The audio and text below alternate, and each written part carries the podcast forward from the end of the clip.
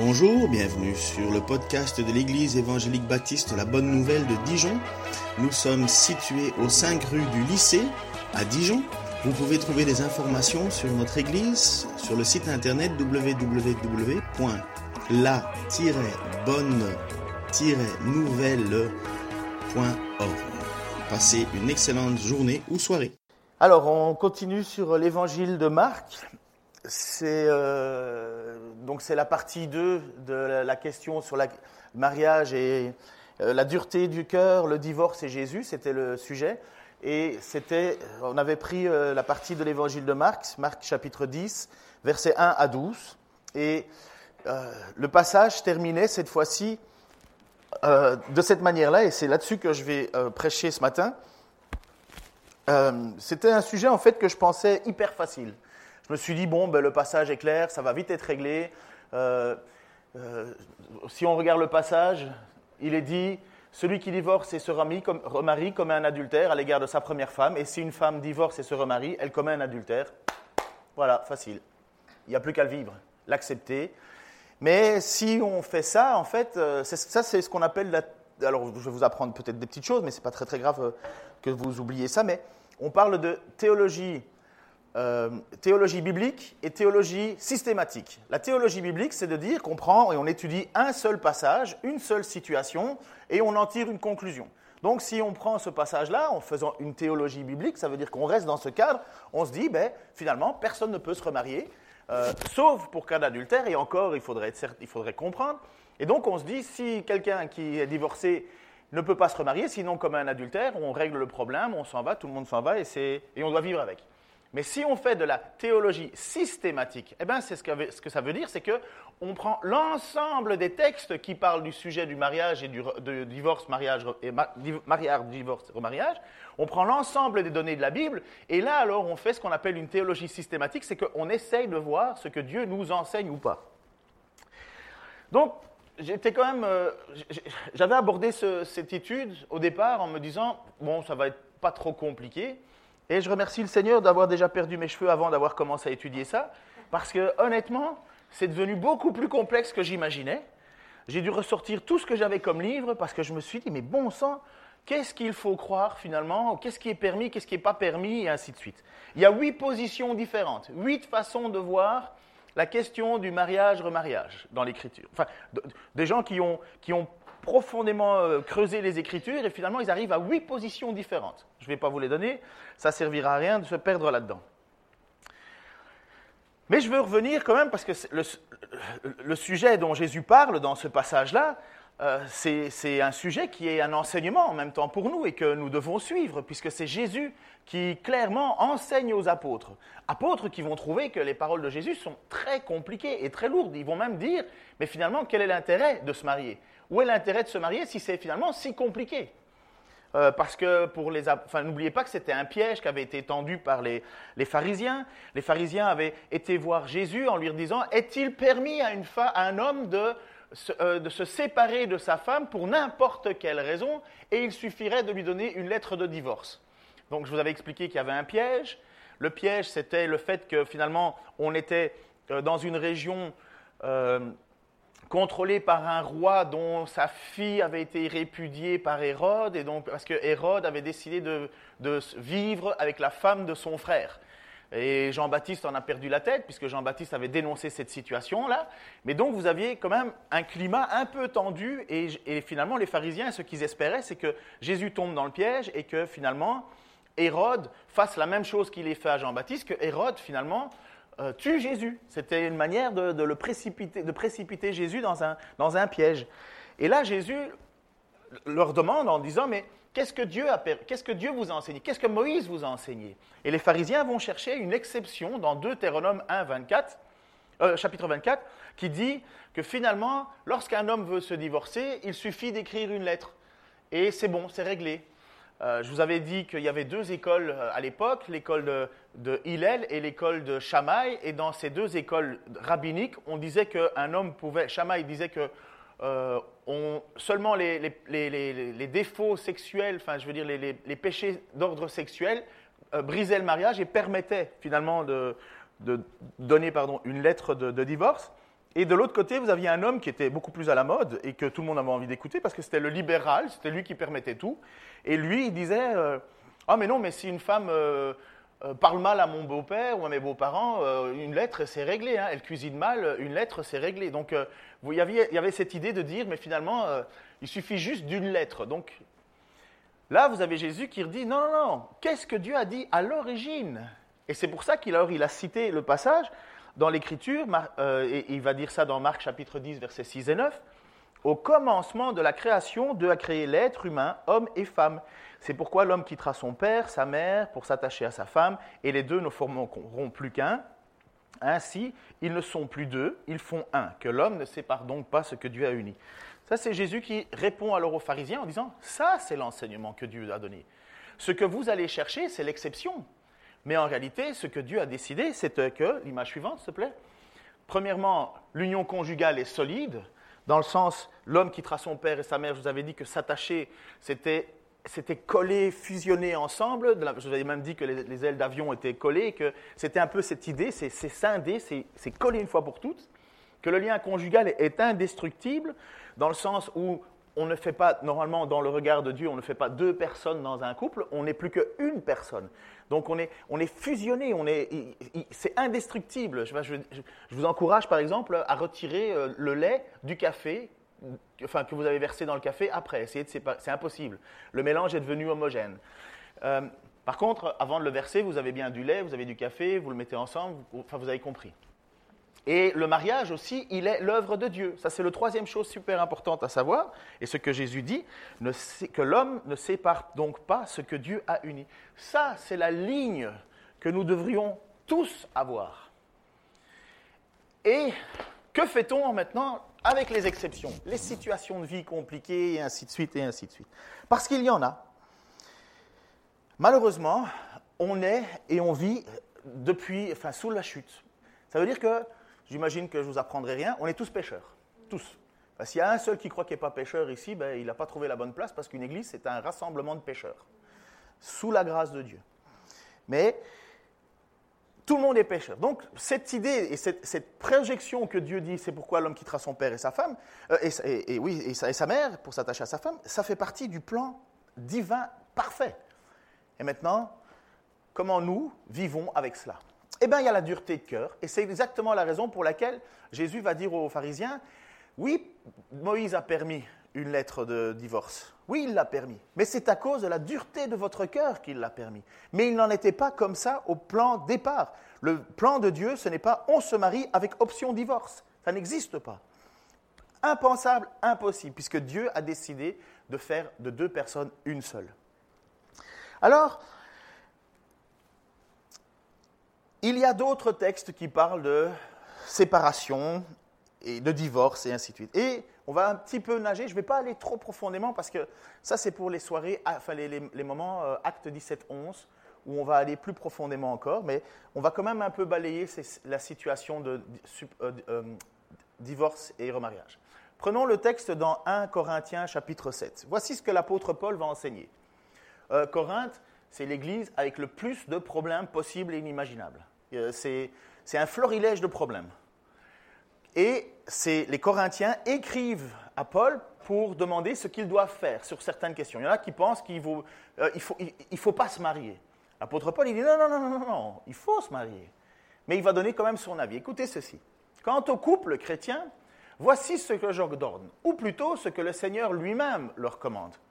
Que la femme ne se sépare pas de son mari, au cas où elle, où elle en serait séparée, qu'elle reste sans se remarier ou qu'elle se réconcilie avec son mari. Le mari, de son côté, ne doit pas quitter sa femme. Pour les autres couples, en l'absence d'indication expresse de la part du Seigneur, voici ce que je dis. Si un frère chrétien est marié avec une femme non croyante et qu'elle consente à rester avec lui, qu'il ne la quitte pas.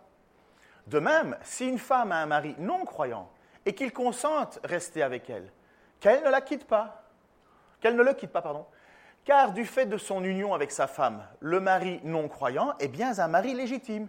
Et de même, du fait de son union avec son mari chrétien, la femme non croyante est bien une épouse légitime. Autrement, leurs enfants seraient des enfants naturels, alors qu'en réalité, ils sont légitimes. Mais si le conjoint non croyant est déterminé à demander le divorce, eh bien, qu'il le fasse. Dans ce cas, le frère ou la sœur n'est pas lié. Dieu vous a appelé à vivre en paix. On continue. Car toi, femme, tu amèneras peut-être ton mari au salut, mais, quand, mais en fait, qu'en sais-tu? De même, toi, mari, tu amèneras peut-être ta femme au salut, mais en fait, qu'en sais-tu? Vous voyez, ça, ça, donne déjà, ça, donne déjà un petit peu plus de perspective à ce passage que Jésus dit euh, que celui qui, se, qui divorce et qui se remarie commet un adultère. Et là, vous voyez que ça commence à s'élargir. On commence à prendre d'autres données dans le texte et finalement, on est en train de les faire coïncider. Aucun texte ne dit le contraire de l'autre. Il n'y a pas des textes qui annulent l'un et compagnie. Il y a ce qu'on appelle l'unité de la foi. On va toujours dans l'unité de la foi. Et là, vous avez l'apôtre Paul qui, apparemment, donne, ouvre une porte, ouvre une porte euh, dans une situation. Alors, est-ce que le texte permet aux non-croyants de se divorcer et de se remarier Ça, on ne sait pas. On ne sait pas. Est-ce que pourquoi? Je vous explique simplement pourquoi. Parce que le divorce n'annule pas le mariage pour Dieu. Vous saviez ça? Le divorce n'annule pas le mariage. Ça, c'est notre conception dans notre société. Pour Dieu, on ne sépare pas ce que Dieu a uni. Il n'y a que deux choses dans l'absolu qui séparent ce que Dieu a uni la mort ou l'adultère. L'adultère, c'est briser le lien qui a été mis entre nous. Et pourquoi est-ce que, l'adultère annule le mariage? Mais parce que, à l'époque, lorsque quelqu'un était pris en adultère, eh bien, c'est pas compliqué. Il était tué. On le faisait mourir. C'était quelque chose qui, valait la mort. Donc, aussi bien que je suis marié avec euh, mon épouse, jusque de mon vivant. Mais une fois que je suis décédé ou que mon épouse décède, je suis libre. Il n'y a plus de contrat. L'adultère brisait ce lien, puisque normalement l'adultère à l'époque était puni de mort. Voici ce qu'il dit justement au chapitre 7, versets 39 et 40. Il dit ceci. Dans ce cas, hein, alors j'ai 1 Corinthiens chapitre 7, versets 39 et 40, un dernier mot. Une femme demeure liée à son mari aussi longtemps qu'il vit, mais si le mari vient à mourir, elle est libre de se remarier avec qui elle veut à condition, bien entendu, que ce soit avec un chrétien. Toutefois, à mon avis, elle serait plus heureuse si elle reste comme elle est, et je pense, moi aussi, avoir l'Esprit de Dieu. Est-ce que je l'ai? Ah voilà. Une femme demeure liée à son mari aussi longtemps qu'il vit. Si le mari vient à mourir, elle est libre de se remarier avec qui il veut. Donc c'est la question du veuvage. Et Paul considère que, mais attention, avec des chrétiens, avec une chrétienne. Grande question que ça a soulevé, est-ce que oui ou non un chrétien pourrait marier un non-chrétien? Euh, On peut aller chercher euh, des passages dans l'Ancien Testament qui dit qu'il ne faut pas faire des alliances et ainsi de suite. Ce que l'on voit dans le texte qu'on a vu juste avant, c'est qu'apparemment il y avait bien des chrétiens qui étaient mariés avec des non-croyants. Euh, puisqu'il est dit dans le texte de Corinthiens que si un mari non-croyant veut quitter sa femme, eh bien, que la femme croyante le laisse partir, mais que le croyant ne peut pas décider de quitter son mari ou sa femme parce qu'il serait non-croyant. Nous n'avons pas le droit de nous séparer de, quelqu'un sous prétexte, voilà, moi je, me suis converti, euh, toi tu sors de ma vie. Non, non on ne peut pas faire ça. Et donc vous voyez qu'il n'y a pas le péché de vivre avec un non-croyant. Euh, sinon, il serait dit, séparez-vous. Par contre, vous voyez bien que dans le cas de veuvage, Paul donne son avis en disant, mais mariez-vous, mais entre chrétiens. Et puis moi, personnellement, je vous le dis d'emblée, je trouve que c'est mille fois mieux hein, euh, de, vivre avec un, mari, enfin, des croyants ensemble. C'est pas que c'est impossible, mais c'est une difficulté quand même. C'est une difficulté, et surtout au moment où on va éduquer les enfants. Euh, quelles sont les règles qui vont être établies à la maison? Vous comprenez ça Moi, j'encourage pas ça, mais je ne peux pas affirmer que c'est un péché de le faire ce serait, je crois, aller trop loin. Je dis à ce moment-là, c'est la responsabilité de chacun de vivre avec les choix qu'ils font. Mais maintenant, revenons donc, euh, puisque le lien, euh, le lien brise. Alors, accrochez vos ceintures. Au Québec, on disait attaque ta tuque avec une broche. Vous savez ce que ça veut dire, une tuque? Nathalie, il faut que tu saches, il faut que tu saches. Une tuque, c'est un bonnet. Une tuque, c'est un bonnet. Attaque ta tuque attache ta tuque avec une broche, ça veut dire mets ton bonnet et mets une broche, euh, une pince, parce que on va aller vite. Écoutez le livre de Lévitique qui va parler de la question de l'adultère et comment Dieu réglait ces choses-là. On est dans l'Ancien Testament, règles et lois données par Dieu pour son peuple, lois que Jésus n'a pas fait appliquer. Je vous signale que Jésus n'a pas euh, demandé ou exigé la mort dans ce passage-là. On voit que la période de grâce est arrivée grâce à Jésus et Jésus ne vient pas pour dire voilà, il faut, lapider tout le monde. Il dit simplement qu'elle ne se remarie pas. Voici ce qui est dit. Lévitique chapitre 20, versets 7 à 22. Vous vous rendrez saints et vous le resterez, car je suis l'Éternel votre Dieu. Vous observerez mes ordonnances et vous y obéirez. Je suis l'Éternel qui vous rend saint. Tout homme qui maudit son père ou sa mère sera mis à mort, puisqu'il a maudit son père ou sa mère. Il porte lui-même la responsabilité de sa mort. C'est bon pour les parents, ça, ça fait du bien d'entendre ça on va quand même pas faire mourir nos enfants non plus. Heureusement qu'il y a la grâce. Tout homme qui maudit, oh pardon, je, l'ai lu. Quand un homme commet un adultère avec une femme mariée, cet homme adultère et la femme adultère seront mis à mort. Si un homme a des relations sexuelles avec la femme de son père, il porte atteinte à son père, les deux coupables seront mis à mort et ils porteront seuls la responsabilité de leur mort. Si quelqu'un a des relations sexuelles avec sa belle-fille, ils seront tous deux mis à mort. Ils ont commis une infamie et porteront eux-mêmes la responsabilité de leur mort. Si deux hommes ont des relations homosexuelles, ils ont commis un acte abominable, ils seront mis à mort et porteront seuls la responsabilité de leur mort. Si un homme prend pour épouse une femme et sa mère, c'est une infamie. Ils seront tous trois brûlés pour qu'il n'y ait pas d'infamie parmi vous. Si un homme a des rapports sexuels avec une bête, il sera mis à mort et vous tuerez la bête. De même, si une femme s'accouple avec une bête, vous tuerez la femme et la bête. Toutes deux seront mises à mort et elles porteront la responsabilité de leur châtiment. Si un homme épouse sa demi-sœur, fille de son père ou de sa mère, et qu'ils aient des relations sexuelles l'un avec l'autre, c'est une infamie, ils seront retranchés sous les yeux des membres de leur peuple. L'homme portera toute la responsabilité de sa faute pour avoir eu des relations avec sa sœur. Là, ils ne sont pas mis à mort apparemment. Si un homme couche avec une femme pendant ses règles, ils seront tous deux retranchés du peuple pour avoir l'un avec l'autre découvert la source de son sang. Tu n'auras pas de relations sexuelles avec la sœur de ta mère ou de ton père, si quelqu'un a des relations avec, un proche, avec une proche parente, ils porteront tous deux la responsabilité de leur faute. Il n'y a pas de mise à mort là. Si un homme couche avec sa tante, il porte atteinte à son oncle, les deux coupables porteront la responsabilité de leur faute et mourront sans enfant. Si un homme épouse la femme de son frère, c'est un acte impur, il a porté atteinte à son frère, ils mourront sans enfant. Vous obéirez à toutes mes ordonnances et dans toutes mes lois, et vous les appliquerez ainsi, et vous appliquerez ainsi le pays où je vous mène pour que vous y installiez ne vous vomira pas. Alors, qui est encore vivant ici C'est dur, hein? C'est dur, mais c'est notre Dieu. Hein. Alors, il faut faire attention. Parfois, quand on, nous présente un Dieu douceret, je vous signale que être pécheur, c'est condamnation à mort. Heureusement que Jésus vient avec sa grâce, et parce que Jésus prend la faute, notre faute, sur lui, nous évitons toutes ces choses-là. Mais si Jésus n'était pas venu, et si nous étions israéliens, nous aurions dû vivre sous ces règles-là. Je vous dirais que ça réglerait pas mal de problèmes de mœurs, puisque apparemment il y aurait beaucoup de morts. C'était, difficile d'obéir à la loi. Je fais un petit aparté là, mais obéir à la loi est une chose impossible à l'homme. Impossible. C'est justement, la loi ne fait que montrer que je suis pécheur et que je suis incapable d'atteindre les niveaux de Dieu. Heureusement qu'on est sauvé par grâce.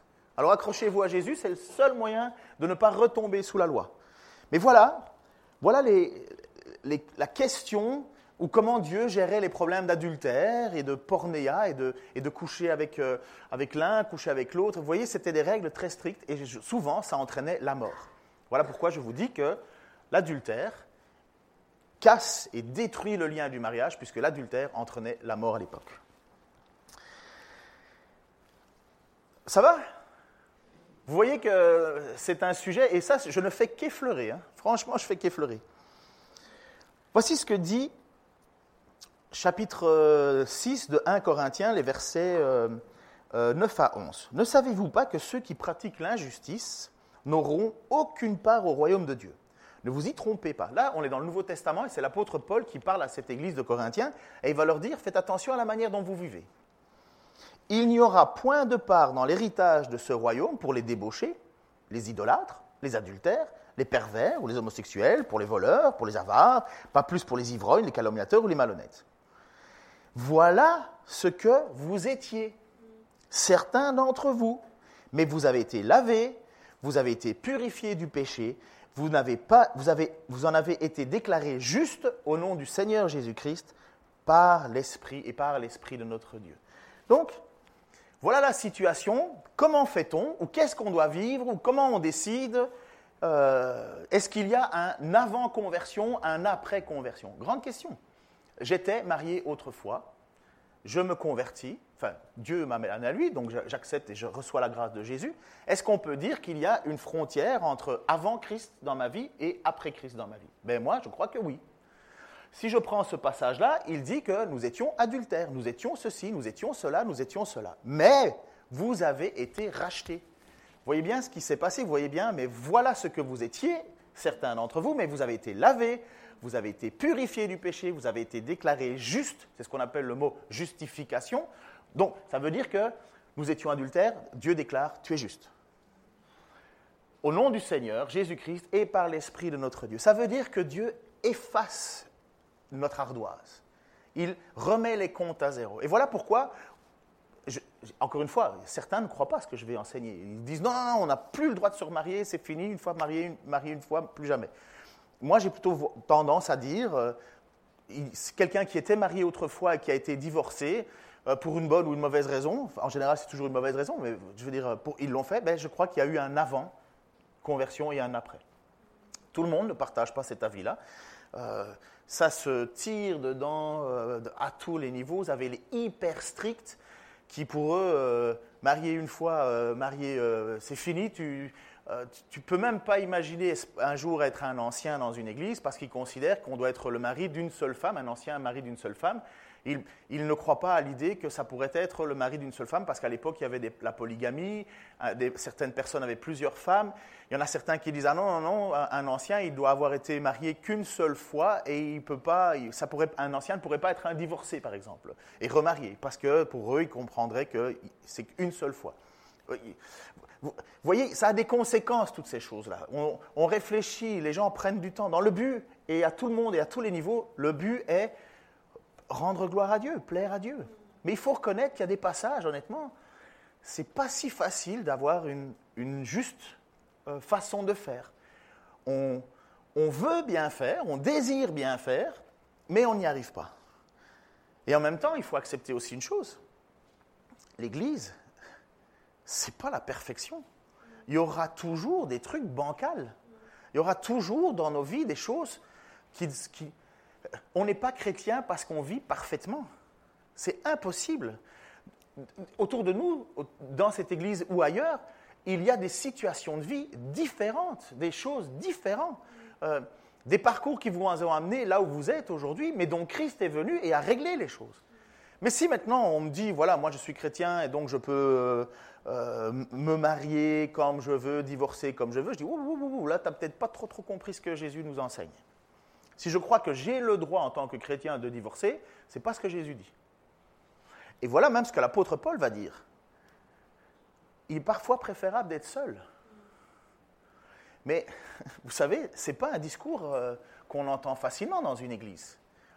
L'avantage du célibat. On est plutôt en train de pleurer avec ceux qui pleurent en disant Oh, je veux une femme dans ma vie, mais Dieu ne me la donne pas. Oui, mais d'abord Dieu t'a promis que tu allais avoir une femme ou un mari? L'apôtre Paul, il nous encourage plutôt à réfléchir autrement. Il dit, c'est même une difficulté, une femme ou un mari. Apparemment, ma femme est partie, je peux y aller, mais... Donc, euh, peut-être elle a voulu que j'évite euh, la semaine passée, parce qu'apparemment, la semaine passée, j'étais un peu fort, hein, et euh, je lui ai demandé pardon. Mais pour ceux qui sont mariés, là, vous le savez quand même que c'est... Il n'y a qu'à la télé que c'est magnifique. Je veux dire, dans les publicités, les couples, c'est ce qu'il y a de plus joli. Dans les publicités, on refait 15 000 fois la, même scène et compagnie. Mais dans la vie de tous les jours, le mariage, c'est compliqué. Hein non? Ok, l'impression. à moins que c'est que moi. Mais non, le mariage, c'est compliqué. Parce que on se retrouve dans une situation où vous avez deux pêcheurs qui se mettent ensemble et qui veulent vivre sous le regard de Dieu. Mais il y a des moments où euh, je peux me lever gronchon euh, être hyper susceptible. Ma femme va dire un truc, je vais réenchérir, et puis on réenchérit, puis on réenchérit. Et je me rends compte finalement que, ouf, pourquoi on en est arrivé là? Après ça, parfois on fait un peu le reset en disant, mais pourquoi on s'engueule au fait? Il y a quelle raison? Regardez ce qui, ce est dit. euh, euh, Pourquoi je vous dis ça d'abord? Parce que les disciples, à un certain moment, vont dire à Jésus, il est quand même... Mets un peu la dernière image, fiston. Jésus va dire ceci, euh, c'est pas là, c'est- c'est pas là. Non, la dernière image de, de ma prêche, s'il te plaît. Dans notre enseignement, donc Jésus est là, il enseigne ses apôtres, et il va dire à un certain moment, les apôtres vont dire, mais finalement, si on ne peut pas se remarier à compagnie, donc ça c'est dans Matthieu, il va dire, si telle est la situation de l'homme par rapport à la femme, il n'est pas intéressant pour lui de se marier. Finalement, euh, si un homme est lié une fois pour toutes à une femme, voilà ce que les apôtres disent, mais enfin, alors autant pas s'engager, parce que si on ne peut pas se dégager, autant pas s'engager. C'est pas intéressant, les apôtres disent, de se marier. Et là, Jésus leur répond, tous les hommes ne sont pas capables d'accepter cet enseignement. Cela n'est possible qu'à ceux qui en ont reçu le don. Écoutez bien ce que Jésus est en train d'enseigner. En effet, il y a ceux qui ne peuvent pas se marier parce que, de naissance, ils en sont incapables. Quelqu'un qui, euh, euh, je ne sais pas, aurait euh, un- une malformation ou quelque chose dans ce style-là, euh, il ne peut pas se marier. Il est né comme ça, il est né avec l'incapacité de se marier. Vous en avez d'autres qui sont incapables ou le sont devenus par une intervention humaine. C'était à l'époque ce qu'on appelait les eunuques. Donc, on les castrait et donc finalement, ils ne pouvaient, ils pouvaient pas se marier. Je veux dire, c'était une intervention extérieure. Donc voilà, encore une fois, certaines personnes ne se marieront pas. Et Jésus va continuer en disant aussi, d'autres enfin renoncent à se marier à cause du royaume de Dieu. Euh, des cieux, pardon. Que celui qui est capable d'accepter cet enseignement l'accepte. Un jour, je me suis retrouvé à entendre un truc à l'église, mais je pense que là, euh, dans une situation, là, c'était euh, comme une, enclume sur le coin de ma tête. Quelqu'un qui me dit Bon, moi, je cherche une femme et je vais prendre une non- non-croyante. Dis, ah bon? Je disais Bah, Enfin, moi, je pense que c'est mieux qu'une. euh, C'est pas une interdiction, mais moi, je pense que c'est mieux quand même qu'un un croyant épouse un croyant. Et alors, euh, je lui dis euh, Oui, d'accord. oui, parce que comme Dieu a dit qu'il n'était pas bon que l'homme soit seul, donc Dieu veut que j'ai une femme, Dieu ne me donne pas la femme que je veux, je vais aller choisir moi-même la femme. À qui la faute? J'étais- dit, enfin attends, donc tu reproches à Dieu de ne pas te donner une femme, et donc tu as décidé, je vais la chercher moi-même, je vais prendre ce que je veux. J'ai dit, ça c'est ta manière de penser. Oui, parce que Dieu a dit qu'il n'est pas bon que l'homme soit seul, et donc j'ai droit à ma femme, je veux ma femme. Je me suis dit déjà dans ma tête, là, je dis, d'abord, à mon avis, tu parles comme ça à une femme, tu peux déjà oublier. hein. Bon, bon, bref. Mais vous voyez, c'est une mauvaise compréhension de ce que Jésus a enseigné. Jésus n'a jamais dit que tout le monde devrait se marier. Au contraire, le texte est plutôt clair.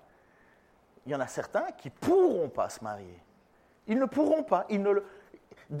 Ils, sont nés comme ça. Il y en a d'autres, euh, une, intervention extérieure. Écoutez, quelqu'un qui, fait de la moto, imaginons un jeune garçon euh, qui fait de la moto. Il vit sa vie, il est heureux, joyeux, bam, il se prend un accident, il finit euh, tétraplégique. Ben, ça tombe, il ne pourra pas se marier. Enfin, à moins que, ça peut arriver, hein, que quelqu'un dise, moi je veux quand même l'épouser, mais il ne peut pas, à cause d'une intervention humaine. C'est fini, il doit renoncer à cette idée de mariage. Et puis il y en a d'autres qui décident volontairement de ne pas se marier pour la gloire de Dieu. Jamais un célibat n'est imposé. hein. Imposer un célibat, c'est une folie. Parce que l'homme a des tensions, la femme aussi, on a des pulsions, on a besoin de sexualité, et c'est une des raisons pour laquelle euh, on ne peut pas se retenir ou se priver l'un de l'autre. Dans l'Écriture, c'est clair que l'homme ne prive pas, euh, que la femme ne prive pas son mari de relations sexuelles et que le mari ne prive pas sa femme de relations sexuelles, de peur de laisser le diable euh, en profiter. Il ne faut pas jouer avec le feu.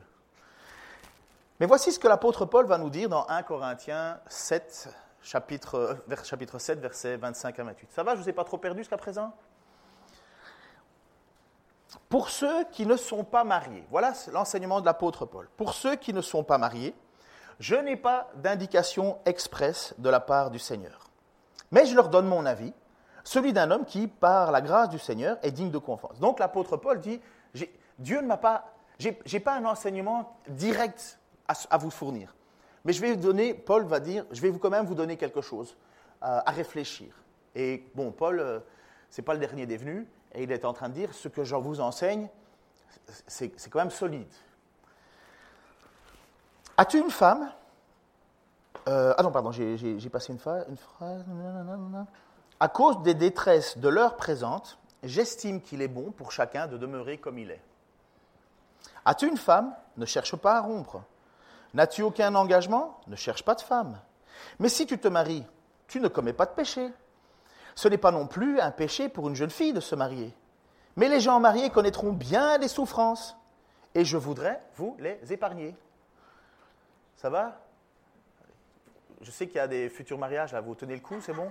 Je veux dire, je ne veux pas vous dissuader, hein, c'est une bonne chose. Vous ne pécherez pas en vous mariant. En fait, vous ne savez pas, euh, Gisèle aussi, Gisèle et Stéphane euh, vont se marier prochainement aussi. Hein On a une date maintenant, ça approche ou pas? Ah, vous avez une date? Vous voulez la donner? Ça mettrait un peu plus de un peu de cool. Le 22 août. Donc, 23, 23 euh, avril pour Elda et Julien.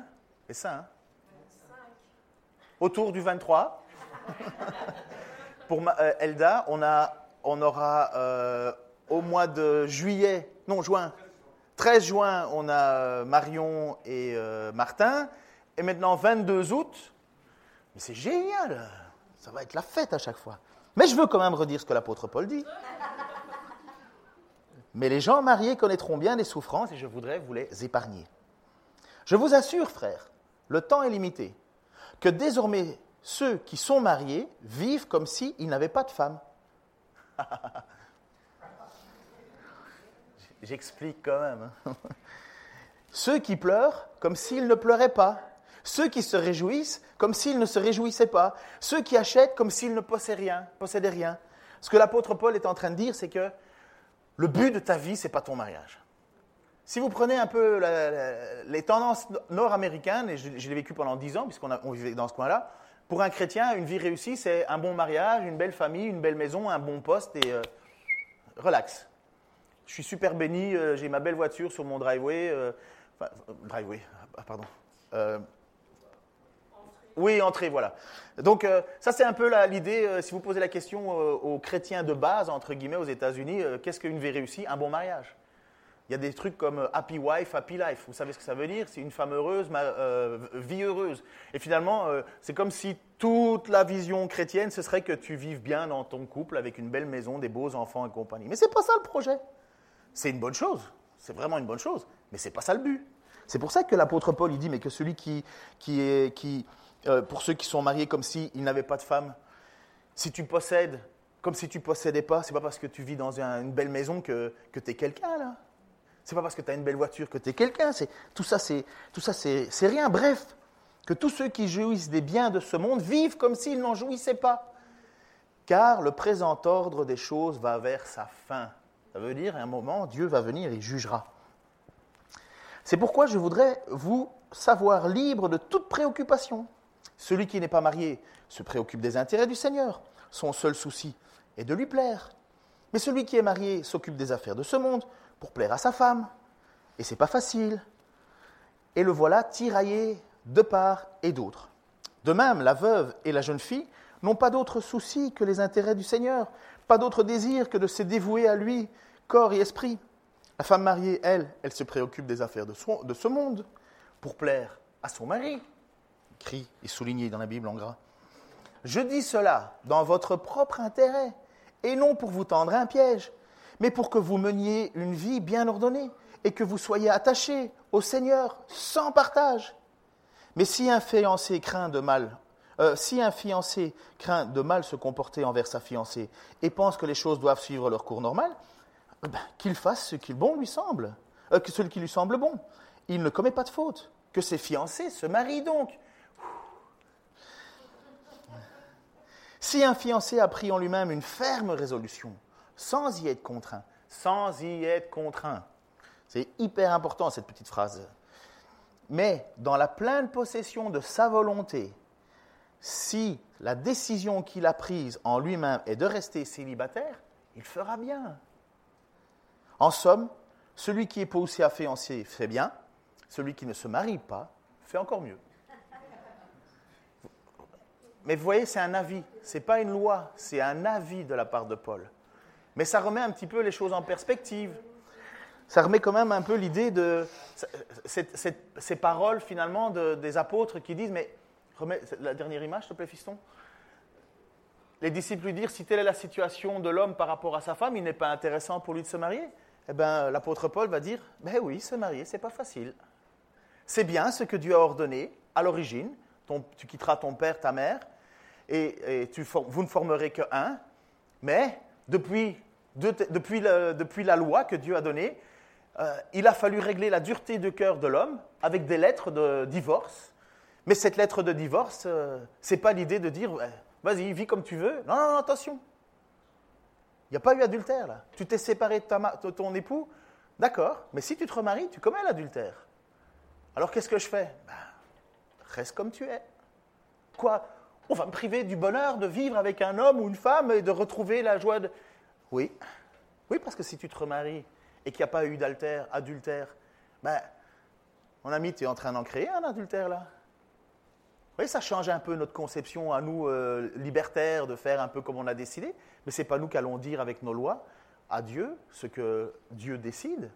C'est à nous à bien comprendre l'importance du mariage, l'engagement d'être marié, parce qu'on ne brise pas ce que Dieu a uni.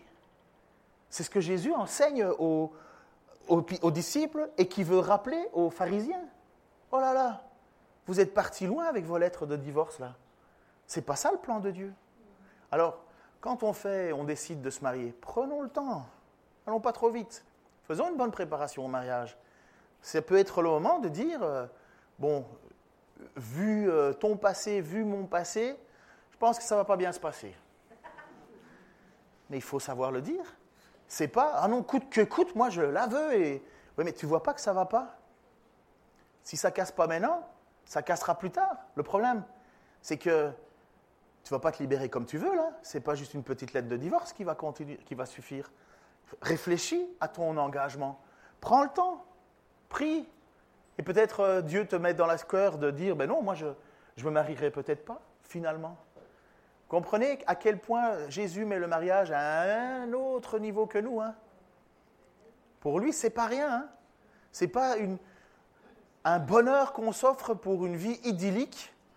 C'est une difficulté à laquelle l'apôtre Paul dit Je préférerais peut-être même pas vous exposer à cette difficulté. Mais si vous voulez, vous faites pas mal. Vous ne le faites pas mal. Vous ne péchez pas. Heureusement. Parce que ça reste quand même ce que Dieu a voulu au départ. Hein, ça fait partie du plan. Alors après, et je termine avec ça, il n'y a pas de situation idéale. Dans une église, je vous le dis d'emblée, c'est pas bon que je sois seul pour le moment. Je suis le seul ancien, je suis pasteur et ancien. On a Nicolas qui est en formation. C'est pas bon. Hein. je, je, ne rêve pas de ça. pour ceux qui s'imaginent que moi je veux tout contrôler et tout gérer, euh, vous vous mettez bien. Enfin, pardon. c'est pas du tout ma vision des choses.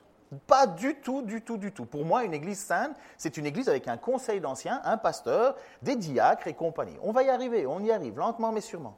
Mais je ne considère pas que je dois être le chef. Au contraire, je trouve même malsain que je sois le seul à diriger les choses. Je ne trouve pas ça bien. Pourquoi? Parce que dans une église, comme partout, on est le peuple de Dieu, et vous arrivez avec votre situation de vie. Qu'est-ce qu'on fait d'une femme battue? Qu'est-ce qu'on fait? Euh, cas par cas. Hein. Qu'est-ce qu'on fait d'une femme qui vit avec un mari pédophile? Est-ce que ça annule le mariage Ça annule pas? On fait quoi? Qu'est-ce qu'on fait euh, d'un couple qui sont constamment en train, tout le temps, tout le temps en train de s'engueuler? Tout le temps Ils savent pas s'arrêter. Qu'est-ce qu'on fait? Ben, À un moment, je crois qu'on doit dire, c'est les anciens qui vont décider. On va laisser les anciens réfléchir là-dessus, prendre le temps et à un certain moment, les anciens donneront leur avis. Et il faut que l'Église se soumette aux anciens. Il n'est pas dit, euh, si ça ne te plaît pas ailleurs, il a dit, soumettez-vous aux responsables, parce qu'ils s'occupent de votre âme. Et c'est pour ça qu'à un certain moment, on, doit, on, a des situations où eh ben, il faut que les anciens décident. Ils vont porter la responsabilité. Hein.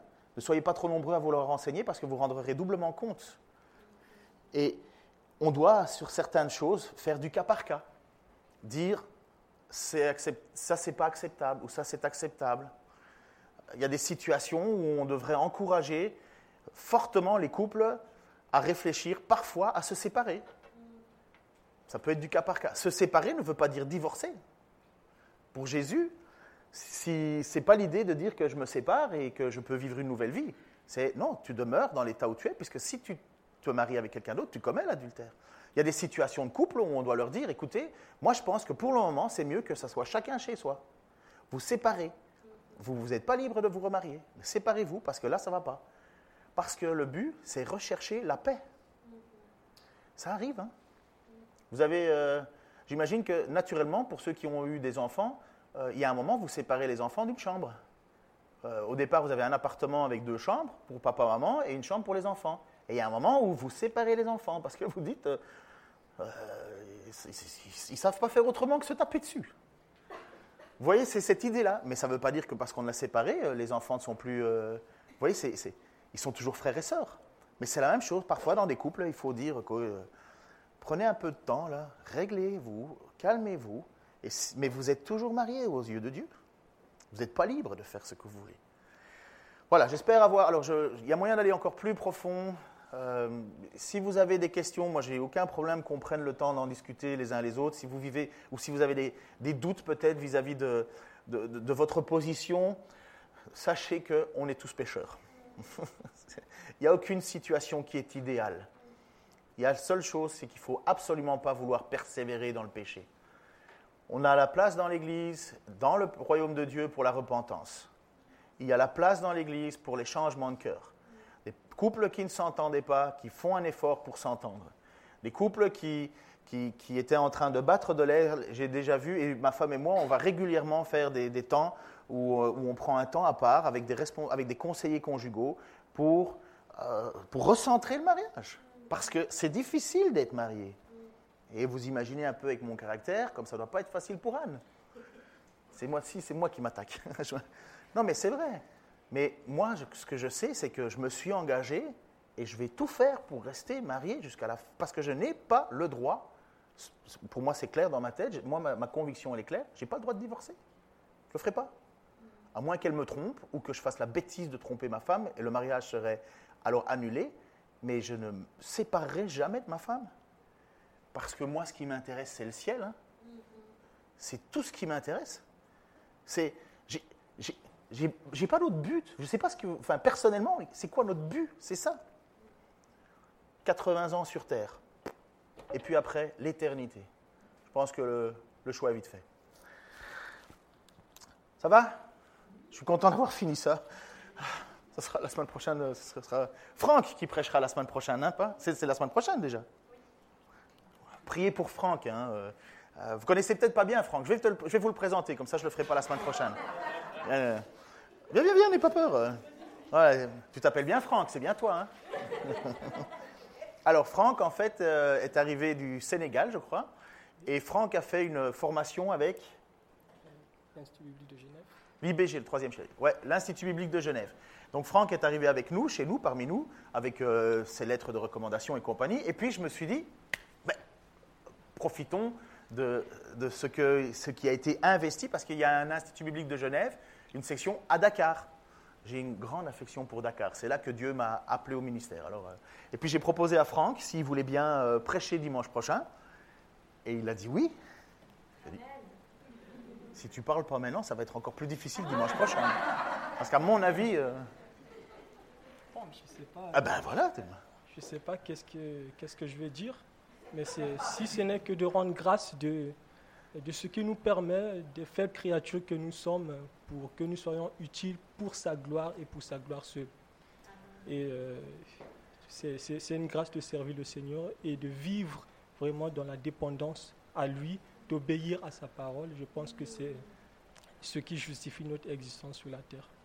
C'est tout ce que je peux dire et euh, justement vous, vous remercier de m'avoir accepté dans, dans cette église et de me témoigner cette affection et le sourire euh, avec beaucoup de, beaucoup, euh, beaucoup de chaleur et que Dieu vous bénisse abondamment.